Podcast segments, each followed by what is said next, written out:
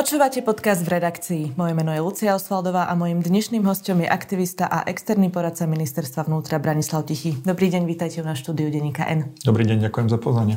Rozprávať sa budeme o migrácii aj o aktuálnej situácii na československých hraniciach. E, pán Tichy, na úvod by asi bolo dobre posluchačom vysvetliť, prečo sa teraz na československých hraniciach a na našom území objavujú stovky migrantov zo Syria a z Afganistanu.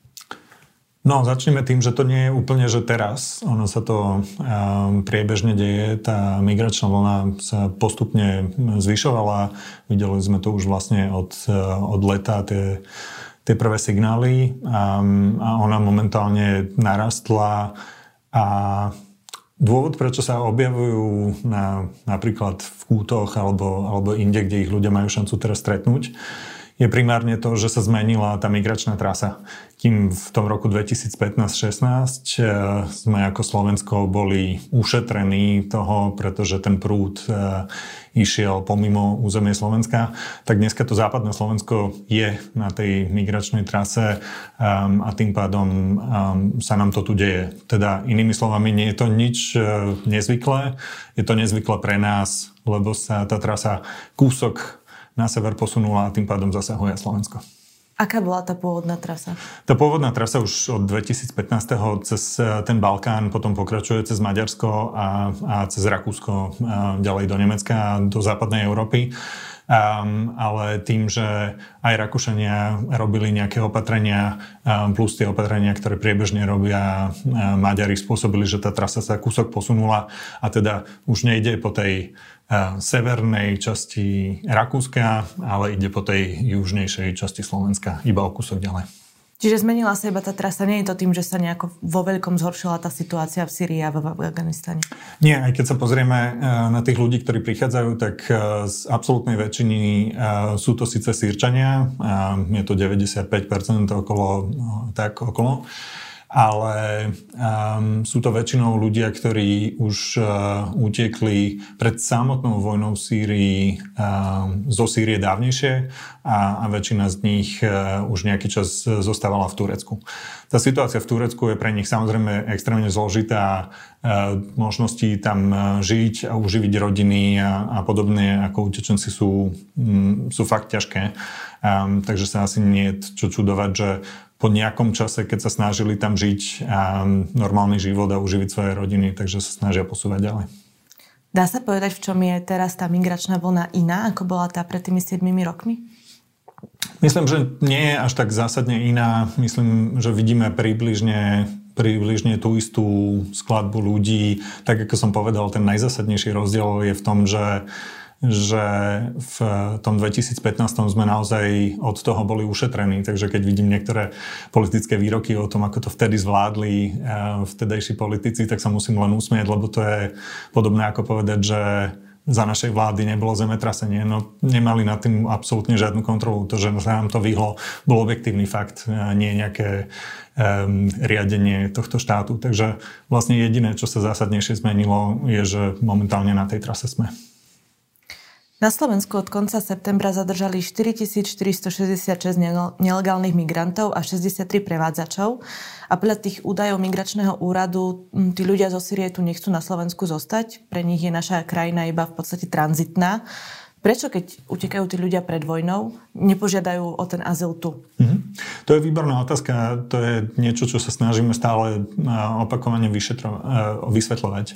Um, tak ako som povedal, tí ľudia v nejakej prvej fáze utekli z krajiny, kde je vojna, teda zo Sýrie do najbližšej krajiny, čo bolo Turecko. Tam sa snažili nejaký čas um, žiť, uživiť a podobne. Keď to nešlo, uh, snažia sa posunúť ďalej. V momente, keď sa rozhodnete, že sa potrebujete posunúť niekam ďalej, ehm, kde chcete zabezpečiť živobytie pre svoju rodinu, tak si prirodzene vyberiete ehm, krajinu, v ktorej je najpravdepodobnejšie, že sa vám to podarí.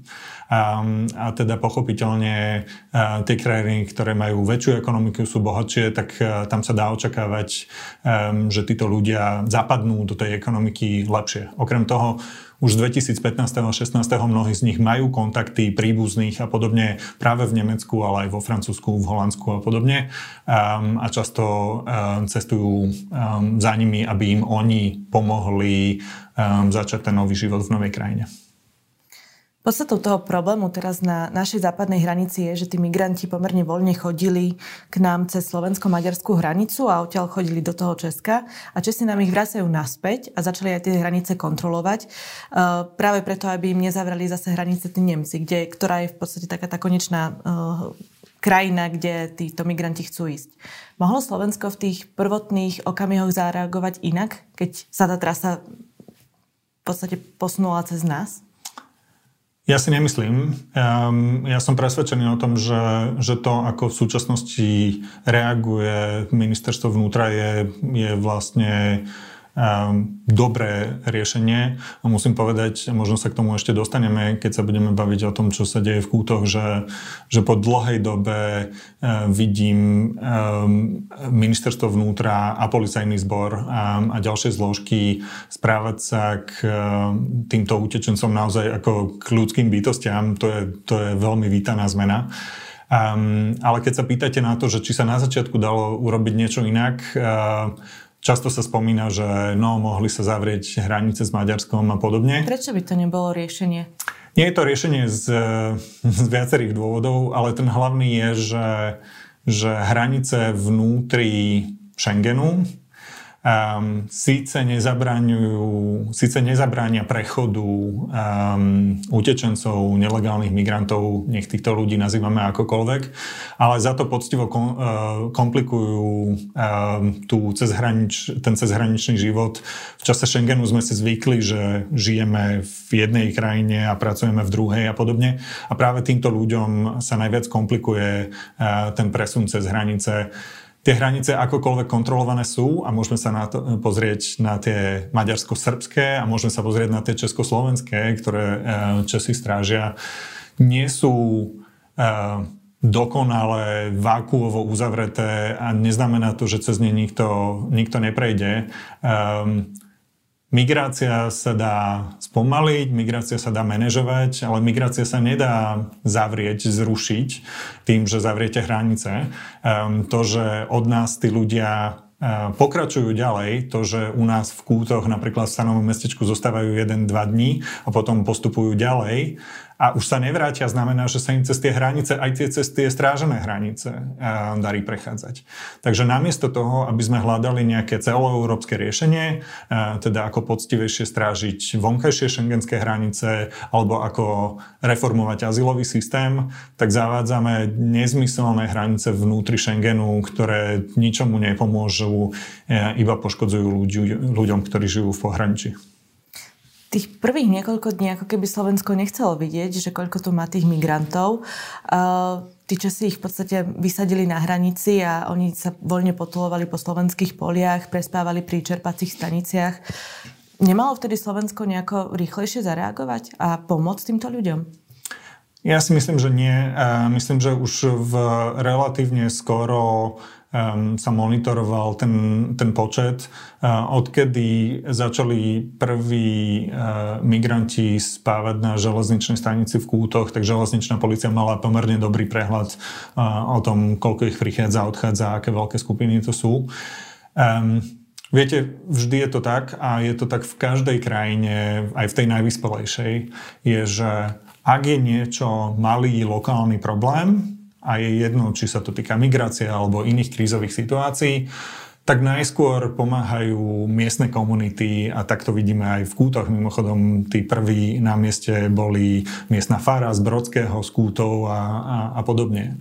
V momente, keď je situácia trošku väčšia, nad nad rozmery toho, ako môže pomôcť lokálna komunita, tak sa do toho zapájajú obyčajne mimovládky a podobne, ktoré majú viac zdrojov a až keď ten problém narastie do nejakej veľkosti, tak až vtedy um, sa štát so, s tou svojou mašinériou do tej, do tej situácie zapája. A ako hovorím, je to úplne bežné všade, všade vo svete, takže v momente, keď sme videli, že tá situácia začína byť napríklad v kútoch na železničnej stanici neúnosná, tak v tom momente uh, padlo rozhodnutie, zriadil sa to stanové mestečko um, a myslím si, že, že funguje veľmi dobre.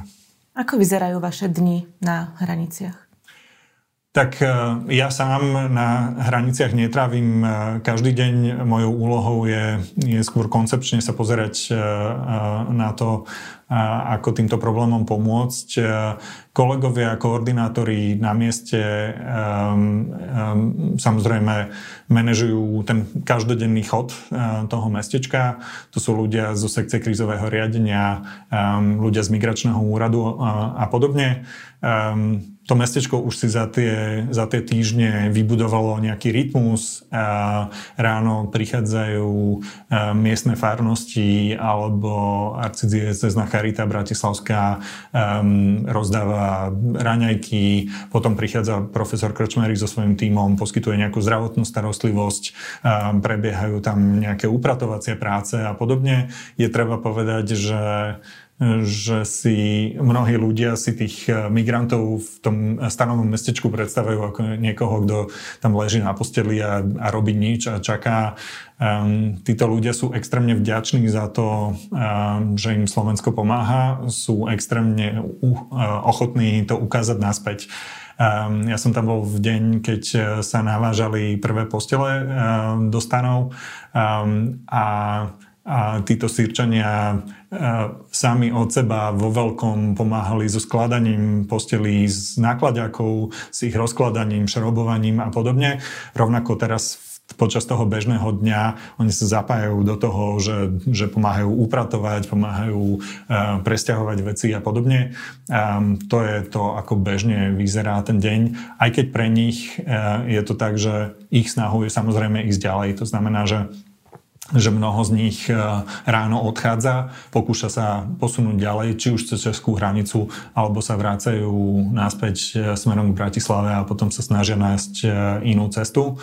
A, a mnohým, keď sa to nepodarí, tak sa na večer zase vrátia, aby v teple prespali, prečkali tú noc a potom sa snažia pokračovať ďalej. Koľko ľudí je momentálne v tom stanovom mestečku? To stanové mestečko má kapacitu niekde cca okolo 200 ľudí.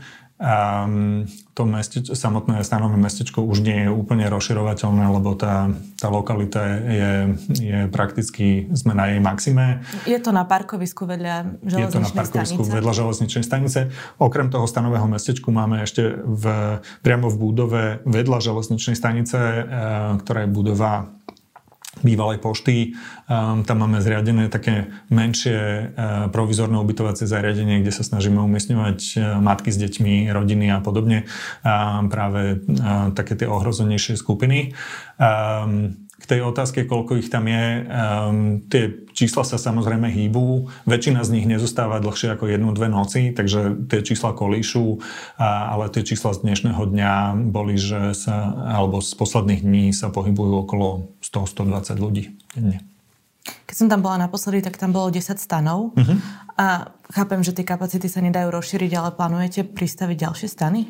Neplánujeme pristaviť ďalšie stany. Naozaj tá, tá lokalita už, um, už je na svojej kapacite. Momentálne je tam tých stanov 16. Um, pár odvtedy pribudlo, uh, odkedy ste tam boli. A tá kapacita už sa ďalej rozširovať nedá. My samozrejme hľadáme ďalšie alternatívy, um, kde um, umiestniť ľudí v prípade, že by tá kapacita tých 200 ľudí bola naplnená. Je ale treba povedať, že že sami migranti nemajú záujem um, sa vzdialovať od miesta v blízkosti železničnej stanice práve preto, lebo ich primárnym záujmom je pokračovať ďalej. To znamená, aj keď sme vyčlenili nejaké priestory v uh, zariadeniach migračného, uh, migračného úradu, tak tieto prakticky zostali nevyužité práve preto, že sú ďalej od tých hlavných trás, na ktorých oni sa potrebujú pohybovať. Kde máte vyčlenené tie zariadenia? V, sú zariadenia e, v Opatovskej Novej Vsi a v Rohovciach. Um, to sú zariadenia migračného úradu, ktoré bežne slúžia pre azylovú procedúru, ale vzhľadom na to, že nie sú momentálne naplnené, tak nejaká časť kapacít je vyčlenená um, práve pre týchto ľudí. Ale o toto nemajú záujem a ostávajú v tom stanovom Presne mestečku. tak. Uh, viem, že naposledy sa tam pridávali ohrievače, lebo ide zima, takisto aj nejaké provizorné uh, umývadla tam pribudli. Mm-hmm. Čo tam ešte plánujete v podstate týmto ľuďom mm, vybudovať alebo zaviesť? Uh-huh. Všimla som si napríklad, že neboli tam sprchy naposledy, keď som tam bola. Uh-huh. Že či už je to lepšie, čo sa týka tej hygieny. Áno, téma hygieny je, je pomerne veľká. My sme mali pomerne intenzívnu diskusiu s Úradom verejného zdravotníctva um, o tomto. Um, oni sami hovoria, že vzhľadom na to, aký pohyb e, tam je a koľko ľudí e, sa tam hýbe, takže že budovať nejaké že zásadné sanitárne zariadenia tam úplne nie je nevyhnutné. Našou, našim záujmom ale je, aby tam ľudia mali um, šancu sa nejakým spôsobom polúčtiť a, a potom pokračovať ďalej. Takže toto je jedna vec, ktorá je v riešení. Um, ale v princípe my z toho nechceme robiť niečo, niečo stále, niečo veľké. To nie je ani v našom záujme. Takže poskytnutia priestoru, kde človek môže zložiť hlavu, kde môže byť v teple, kde dostane nájsť, kde dostane základnú zdravotnú starostlivosť a kde sa môže umyť, um, je v princípe, v princípe to, čo sa tam deje. Je treba povedať, že na mieste pomáhajú aj mnohé, mnohé mimovládne organizácie alebo mimovládky spolupracujúce so štátom. Taká spolupráca je napríklad medzi Ligou za ľudské práva a Centrom právnej pomoci, ktoré patrí pod Ministerstvo spravodlivosti. V tejto kombinácii poskytujú na mieste spolu s prekladateľom nejaké právne informácie o tom, čo znamená azyl, čo znamenajú doklady, ktoré um, migranti dostali od policajtov a podobne. No, na mieste je otázka, čo s týmito ľuďmi bude. Lebo ak sa im naozaj nepodarí nelegálne prekročiť tie hranice, ostanú tu a oni sú v podstate v takom váku, lebo my ich nemôžeme vrátiť naspäť do tej krajiny pôvodu, pretože je tam vojna. Takisto ich nemôžeme vrátiť do Maďarska, odkiaľ podľa všetkého prišli. Čiže čo s týmito ľuďmi bude napríklad cez zimu alebo v nasledujúcich mesiacoch, ak sa im nepodarí prekročiť hranice? Mm-hmm. Tak ako som povedal, absolútna väčšina z nich sa zdrží 1-2 dní a, a potom sa už nevrátia, čo znamená, aj keď my to samozrejme nevieme, čo veľmi pravdepodobne znamená, že sa im podarilo prekročiť cez hranice. Um, sú aj ľudia, ktorí ale zostávajú, uh, zostávajú dlhšie. Tí sa snažíme umiestniť um, do iných zariadení, či už uh, takých, ktoré poskytuje char- Charita a podobne, um, alebo iných. Mali sme aj prípady, keď uh, ten zdravotný stav jedného člena rodiny bol natoľko vážny, že musel byť hospitalizovaný. To znamená, že pre zvyšok rodiny sme riešili dočasné ubytovanie a podobne. My sme schopní pre tie malé čísla, lebo stále sa bavíme o relatívne malých číslach, len na porovnanie, aby ste mali tú informáciu, tak v Rakúsku je napríklad cca 4300 žiadostí o azyl týždenne, takže o takom pomere sa bavíme. U nás teda hostíme niekde okolo, okolo 150 ľudí v tom stanovom mestečku. A tí nechcú, nežiadajú o azyl. A tí nežiadajú o azyl navyše. Um, Takže, takže my zvážujeme rôzne alternatívy. Je veľmi pravdepodobné, že ak by sa oni ďalej sa im nedarilo posúvať, um, takže sa zvýši aj u nich pravdepodobnosť, že sa rozhodnú požiadať na Slovensku o azyl um, a vtedy sme schopní ich zaradiť do tej azylovej procedúry um, a, a postarať sa o nich. Ako môžu pomôcť týmto ľuďom bežní ľudia, bežní Slováci? Um, ide samozrejme zima, Um, to, čo to znamená, je celkom zjavné. Um, títo ľudia často potrebujú um, zimné bundy, potrebujú vymeniť ponožky, potrebujú presne takéto je tie jednoduché veci. Um, o všetky tieto veci sa starajú, tak ako som povedal, miestne farnosti, či už v Brodskom alebo v Kútoch, um, ale aj Bratislavská arcidiecezna Charita. Um, takže ak má ktokoľvek ochotu a šancu uh, pomôcť, tak ak sa obratí na ktorú ktorúkoľvek z týchto inštitúcií, eh, tak sa tá pomoc určite dostane tam, kde treba. Vy ste pomáhali aj na ukrajinsko-slovenskej hranici, potom keď eh, vypukla vojna na Ukrajine, strávili ste tam niekoľko desiatok dní. Ako sa tá situácia teraz v Kútoch odlišuje od tej situácii na ukrajinsko-slovenskej hranici? Vo viacerých aspektoch. Um, tá situácia je, je iná napríklad preto, uh, lebo lebo tí ľudia sú iní. A, a teraz neporovnávam Sýrčanov a Ukrajinčanov, Ukrajincov, hovorím o tom, že kým Ukrajinci, ktorí prichádzali, mali na Slovensku šancu požiadať o dočasné útočisko, teda boli nejakým spôsobom zapojení už do toho systému medzinárodnej ochrany, aj keď to nie je klasický azyl, ale to je príliš veľký detail, tak následne sa s nimi dalo robiť o mnoho viac ďalších krokov. Títo ľudia sú síce na Slovensku v tzv. tolerovanom pobyte, teda sú tu a môžu sa tu pohybovať, ale keďže nežiadajú o azyl, tak to množstvo služieb, ktoré im vieme a chceme poskytnúť, je relatívne limitované. Ale to, na čo sa asi pýtate, je, je na tú, aj na tú prvú reakciu. Myslím, musím povedať, že že tento štát sa z tej ukrajinskej krízy, z tej prvej vlny veľmi poučil. A myslím si, že tá reakcia vo všetkých oblastiach v tých kútoch bola o mnoho, o mnoho lepšia práve vďaka tomu, čo sme si zažili na tej ukrajinskej hranici. Či už to bolo rýchlosťou toho zásahu, alebo to bolo tým, že sa od začiatku hľadal nejaký spôsob, ako spolupracovať s neštátnymi aktérmi. To, to na ukrajinskej hranici spočiatku viazlo.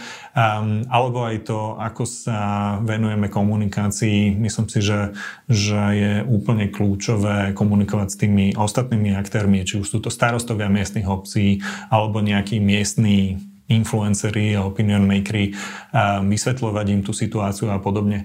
Toto všetko sa teraz darí robiť rádovo lepšie vďaka tomu, čo sme si zažili na Ukrajine. Ja viem, že ste externý poradca ministerstva vnútra, ale predsa len sa spýtam, naozaj máte pocit, že ministerstvo vnútra zvláda túto situáciu? Ja sa pýtam najmä preto, lebo minister vnútra Roman Mikulec opätovne čelí odvolávaniu v parlamente, pretože podľa opozície túto migračnú krízu nezvláda. Hm. Uh, áno, jasné. Ehm, to, čo teraz poviem, môže byť vnímané v tom, v tom kontexte toho, že, že pracujem ako externý poradca na ministerstve vnútra, ale ja si naozaj v tejto fáze neviem predstaviť, uh, čo iné alebo čo viac by sme v tejto fáze vedeli urobiť. Ja som presvedčený o tom, že stráženie hraníc s Maďarskom, tak ako to navrhujú mnohí, ako vlastne jediné alternatívne riešenie, v skutočnosti nie, riešenie nie je.